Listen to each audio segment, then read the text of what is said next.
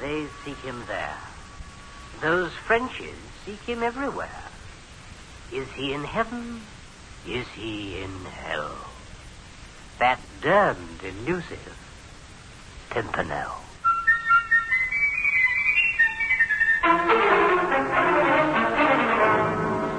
The Adventures of the Scarlet Pimpernel, starring Marius Goring as Sir Percy Blakeney.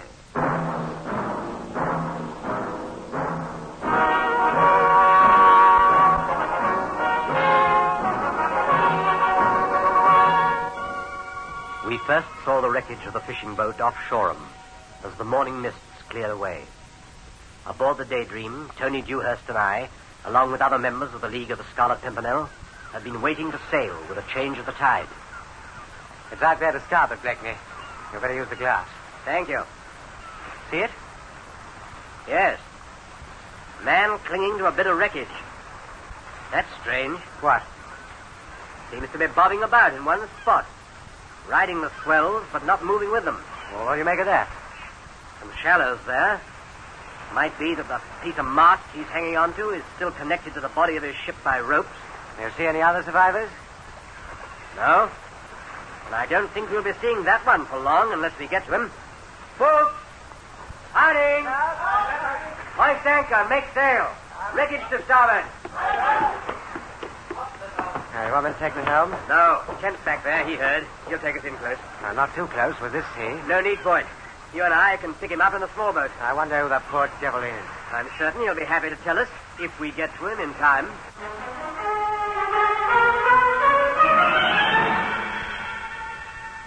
We made it in time, just in time.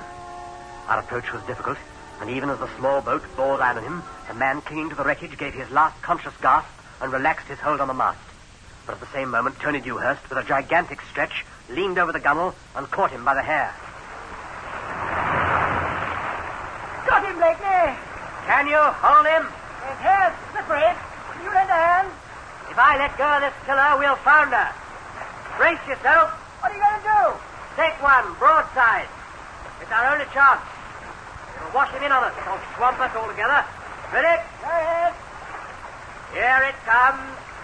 Better be ready to bail as soon as we've got him. Got him. Look out! While I steady. Good. She's coming about. One more and she won't, though. Get busy with that bucket. Right.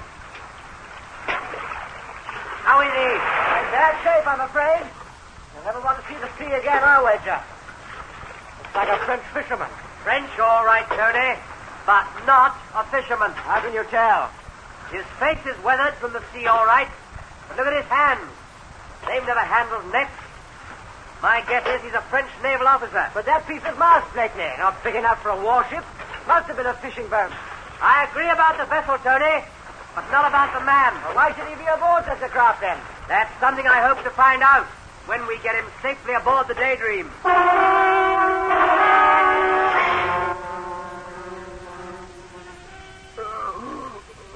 It's coming round now, Blakeney. Yes. Hold the spirits under his nose again. All right. That's enough. Come on, old boy. Come on. What? What? hap- Hold. The hold I must. Uh, Steady. Steady, man. You're all right. You could do with a tot of rum, Blakeney. There's some in the galley. Better fetch it. Right away. What? What sort of a ship is this? A private vessel. You. You are the owner? Yes. And you? Just a fisherman, monsieur. Jean Soulet. That may be your name, all right, but you're not a fisherman. You are very clever and quick in your observations, monsieur. We found your identification papers when we removed your clothing, Lieutenant Soule. Very well, monsieur. Does it matter? I am grateful to you for saving my life. It may not be saved yet. What do you mean by that? The wreckage you were clinging to was part of a fishing vessel. So? And you are not in French naval uniform. I see. To the British Admiralty, that might sound as though you were secretly observing our coastal defenses. You think I am a spy, monsieur? It is possible. Has it not occurred to you that I might be a deserter from the French Navy? I. Now, here's the rum. Pour one out for our French friend, Tony. Uh-huh. Speaking of friends, French and otherwise, Kent just gave me a message. One of our warships was sighted a few moments ago. Signalman wanted to know if we'd caught any sight of a French corvette. When? This morning. Van said they'd spotted one briefly and lost it in the mist. Pretty close to our shores. Yes, very close. what do you think of that, Lieutenant Soule? As I said, I am a deserter.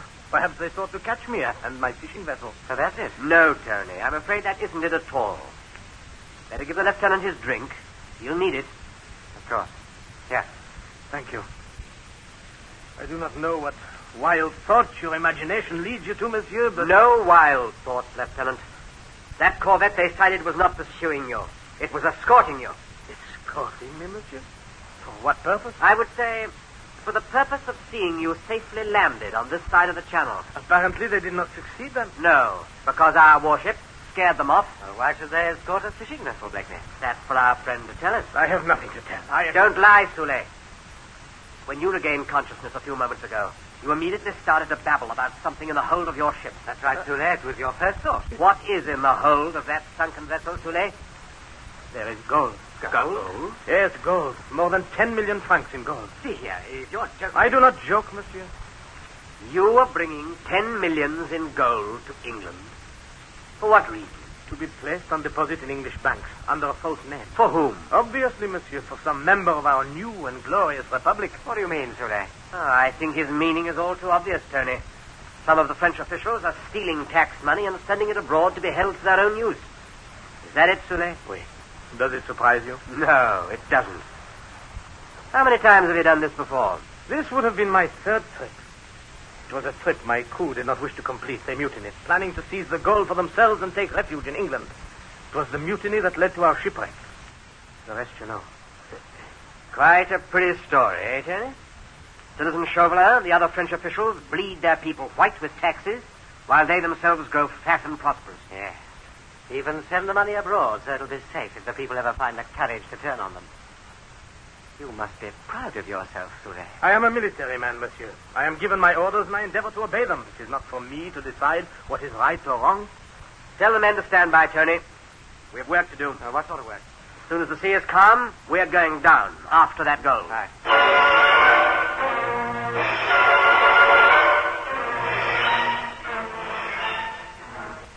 By midday, the sea had calmed sufficiently. The fishing vessel was in comparatively shallow water, and by diving in relays, we managed to secure ropes to the chests in the hold and raise them to the deck of the Daydream. And all the while, Sule studied me with a speculative look. He seemed to be making a decision about something as we hauled the last chest aboard. Neatly done, gentlemen. Is that right, Sule? Four chests in all? That is correct, monsieur. I. I would like to speak to you alone, monsieur. All right. Back into my cabin. Secure those chests, Tony. All right.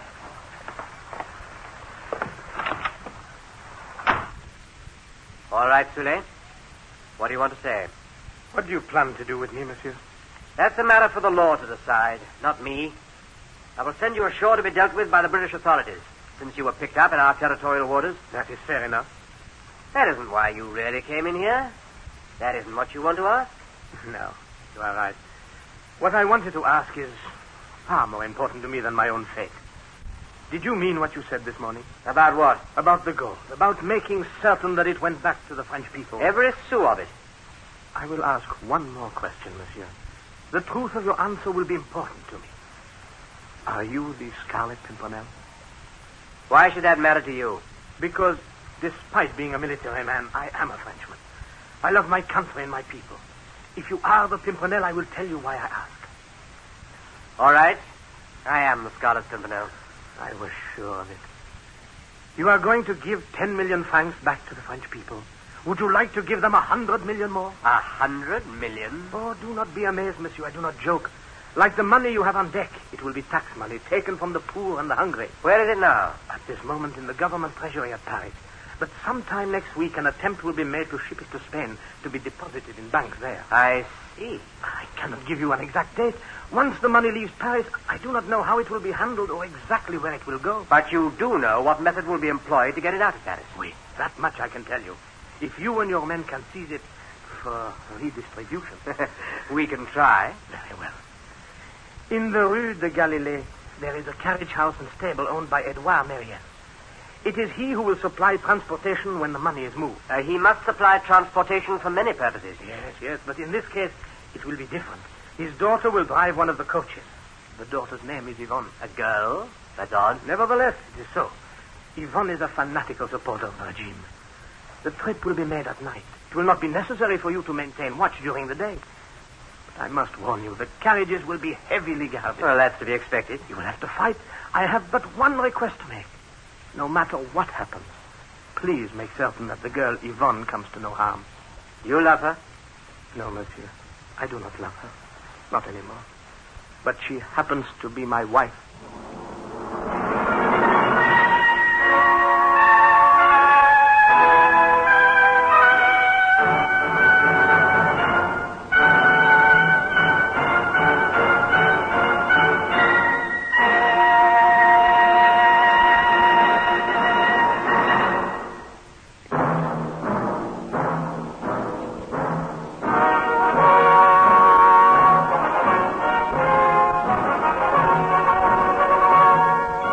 Paris was seething with unrest and discontent. All the members of the League of the Scarlet Pimpernel abandoned their English identities and assumed French disguises. Fortunately for us, the carriage shop of Edouard Meriel was a meeting place for loiterers, and over a period of days, Tony and I slowly became part of the circle that gathered there every evening. I see our friends are already assembled, Blakeney. Yes, Well, at least they have no suspicion of us. We seem to be socially acceptable. don't be too certain. The girl Yvonne hasn't accepted us. Or Marielle has. It's possible that the old man doesn't know what his carriages are being used for. The girl does. But why should she suspect us? I don't know, but I'm going to find out How? by telling her that we also know what the carriages are being used for. Wasn't that a bit foolhardy? Not if I achieve my purpose. You mean getting us guillotined, old boy? no. But when those carriages eventually do go out, it won't hurt our plans if I'm driving one of them. yes, but what are the other things? Better save it, Tony. Muriel sees us coming. Ah, bonsoir, comrade. You are late tonight. Bonsoir, citizen Muriel. Good evening, citizen comrades. Ah, but let us not despair, comrades. Mark my words. Our leaders have a plan that would startle all of you. Oh, what plan is this? A plan to relieve the misery and suffering of the people.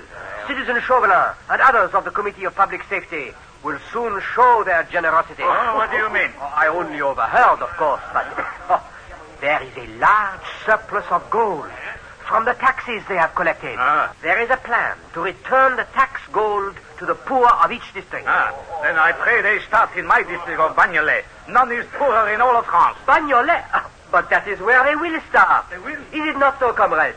Is not that the decision? Ah, Oh, oui, Bagnolet. Please, comrades. I am fortunate to have a means of livelihood, but do not joke with these other citizens unless you know whereof you speak. I assure you, citizen Meriel, the poor of Bagnolet will have gold in their hands before the week is out. No, no, no, no. If the Committee of Public Safety is going to be so generous there, well, it is only logical that they will also favor the people of the other districts. Ah, you must be dreaming, citizen. Somewhere or other you have wetted your mouth with too much wine. no, no. He is drunk with rumor. He only repeats what we have heard. If you do not like my good news, citizen Meriel, perhaps your daughter will. I, I do not see her about. No, she is at the tavern La Tourette. Then I shall go there and find her. Would you care to walk along with me, citizen? Oh, we I am going that way in any case. Bonsoir, comrades. What the devil was all that about, Blakeney? An inspiration, Tony. We are going to distribute that money in Bagnolet. Yes, but to tell them about it, but with that wild story about the generosity of Chauvelin and the committee, that's going to cause talk, you know. That's exactly what I intended it to do. And we're going to give the talk some help. You know where to locate Kent and Fuchs. Yes, of course. Well, go to them at once. Now, tell them to get all the materials we need for printing. Uh, you know, printing the sort of announcement posters that the new government is forever plastering over the town. Why? Because we're going to put up a few of our own on their behalf. Well, what are you going to announce? The same thing I announced to our friends back there. How? The distribution of a hundred million francs in gold to the poor people of Bagnolet.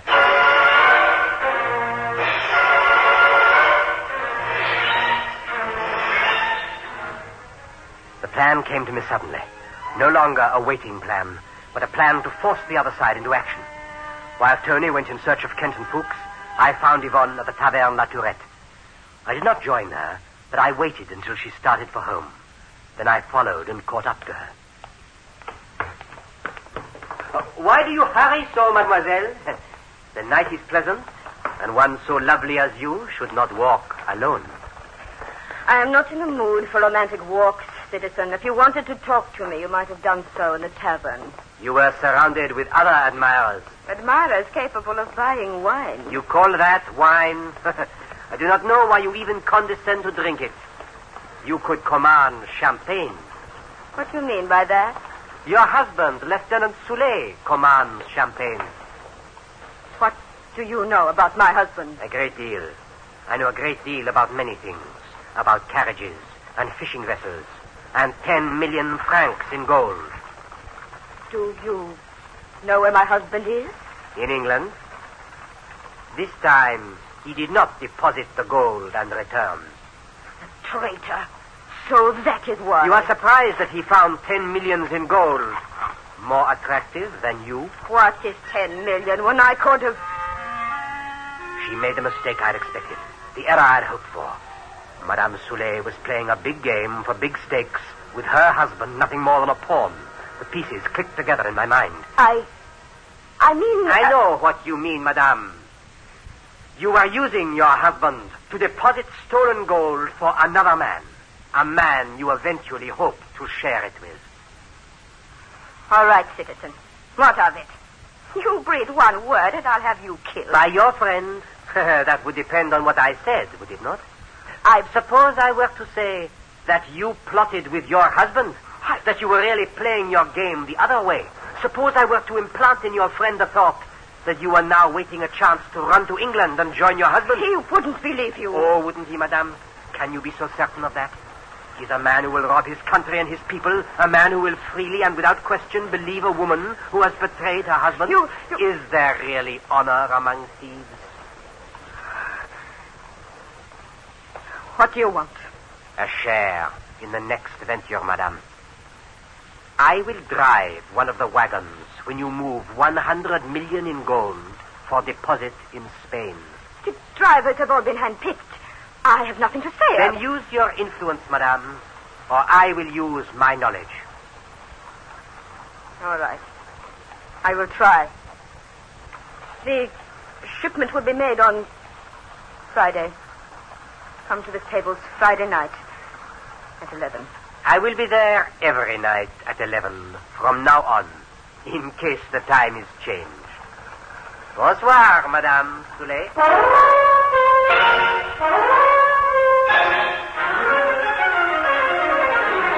I let her go. Then I followed her for one last piece of information. She did not go to the stables. Instead, she went directly to the home of Citizen Chauvelin himself. My plan had taken form perfectly by the time I reached my rendezvous with Tony and other members of the League. Well, well, there's all the poster equipment, Blakely. Good. Let's get busy. Right.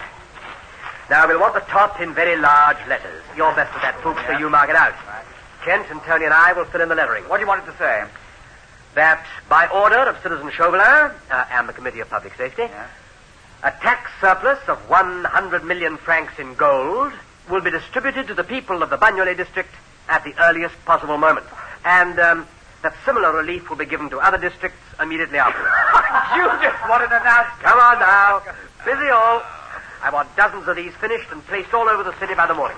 We don't even know when they're going to move the gold. I think we do, Tony. Once these posters go up, they'll be forced through fear to move it tomorrow night. Oh, Yes, but it's so heavily guarded, we'll never get close to it. That's where you're wrong.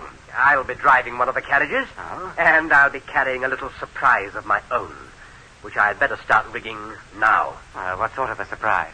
An explosive surprise. The guards will be looking for trouble from outside. It'll be quite a shock to them when one of the carriages explodes in their midst. Oh, Granted, but what do we do then? In the confusion, I think we'll be able to do just what we please. You and the others can follow, mounted and in troop uniform, and as soon as you hear the blast, come quickly. Knock the drivers out, take their places, and we'll take the carriages and all. And judging by the text of this sign, we head for Bagnolet. Right, folks, to distribute a hundred million francs with the compliments of Citizen Chauvelin. You know, of course, that half the French army will be after us. Not for long, Tony. They'll never reach us. You can gather quite a crowd whenever you start throwing away gold. We got the sign was posted, and by morning the city was in an uproar. Troops tried to tear the signs down and were mobbed by angry and excited crowds. By nightfall, rolling mobs with torches were stalking the streets. Even the mounted troops, failing to maintain any semblance of order, were joining in the excited conversations. I gave Tony and the others final instructions and headed for the stables in Rue Galilée. They seemed locked and shuttered. But I pounded brazenly at the door, and finally it opened. Oh, it is you, citizen. Oui, madame. You seem ready to move tonight. I thought you would be. After the announcements today, Citizen Chauvelin must be mad. Fool, do you think he made such a proclamation? Because of it, we are forced to move tonight. You should have notified me, madame. I came here only by chance. Then it is fortunate for both of us. There is no time for argument, and we have not been able to contact all the drivers we need. Which wagon shall I take? That one over there. Select a team and hitch them.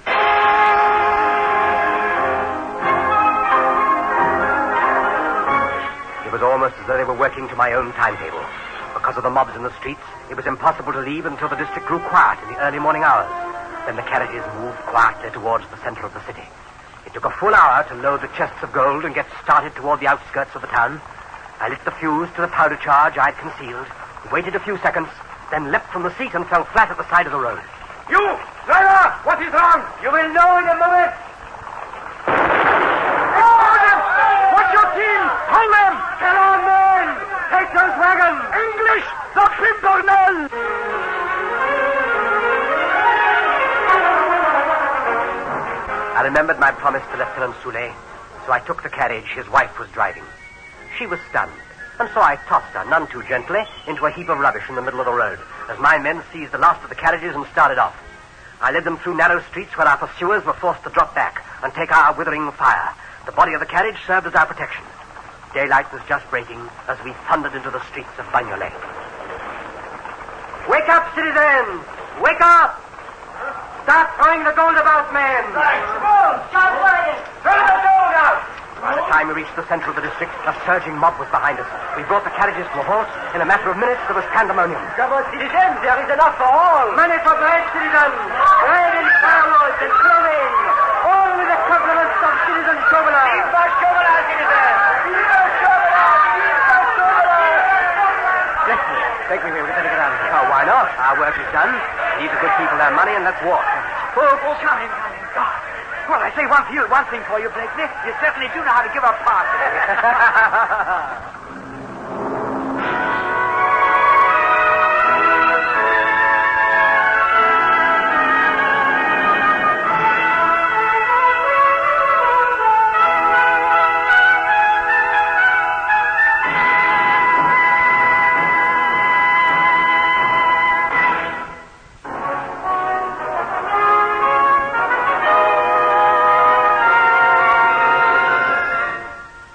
You are certain my wife was not harmed? Quite certain, Sule. Oh, I'm glad. But, Uh, what? oh, I don't know. Giving that money out in the name of Citizen Chauvelin, you, you even tell me how they cheered. You have made him a hero. Do you think so? Tell him, Tony. He may be a hero in Bagnolet, but we went back to our old disguises and lingered about Paris for a few days. Citizen Chauvelin has quite a problem. How so? Well, he can't possibly admit that he was stealing the money and that it was given back by the Scarlet Pimpernel, can he? No. So now all the other districts are getting irritable. They want to know when the good citizen is going to help them. They're getting downright nasty about it. oh, I see. Have a drink, Sule. Gentlemen, to Citizen Chauvelin.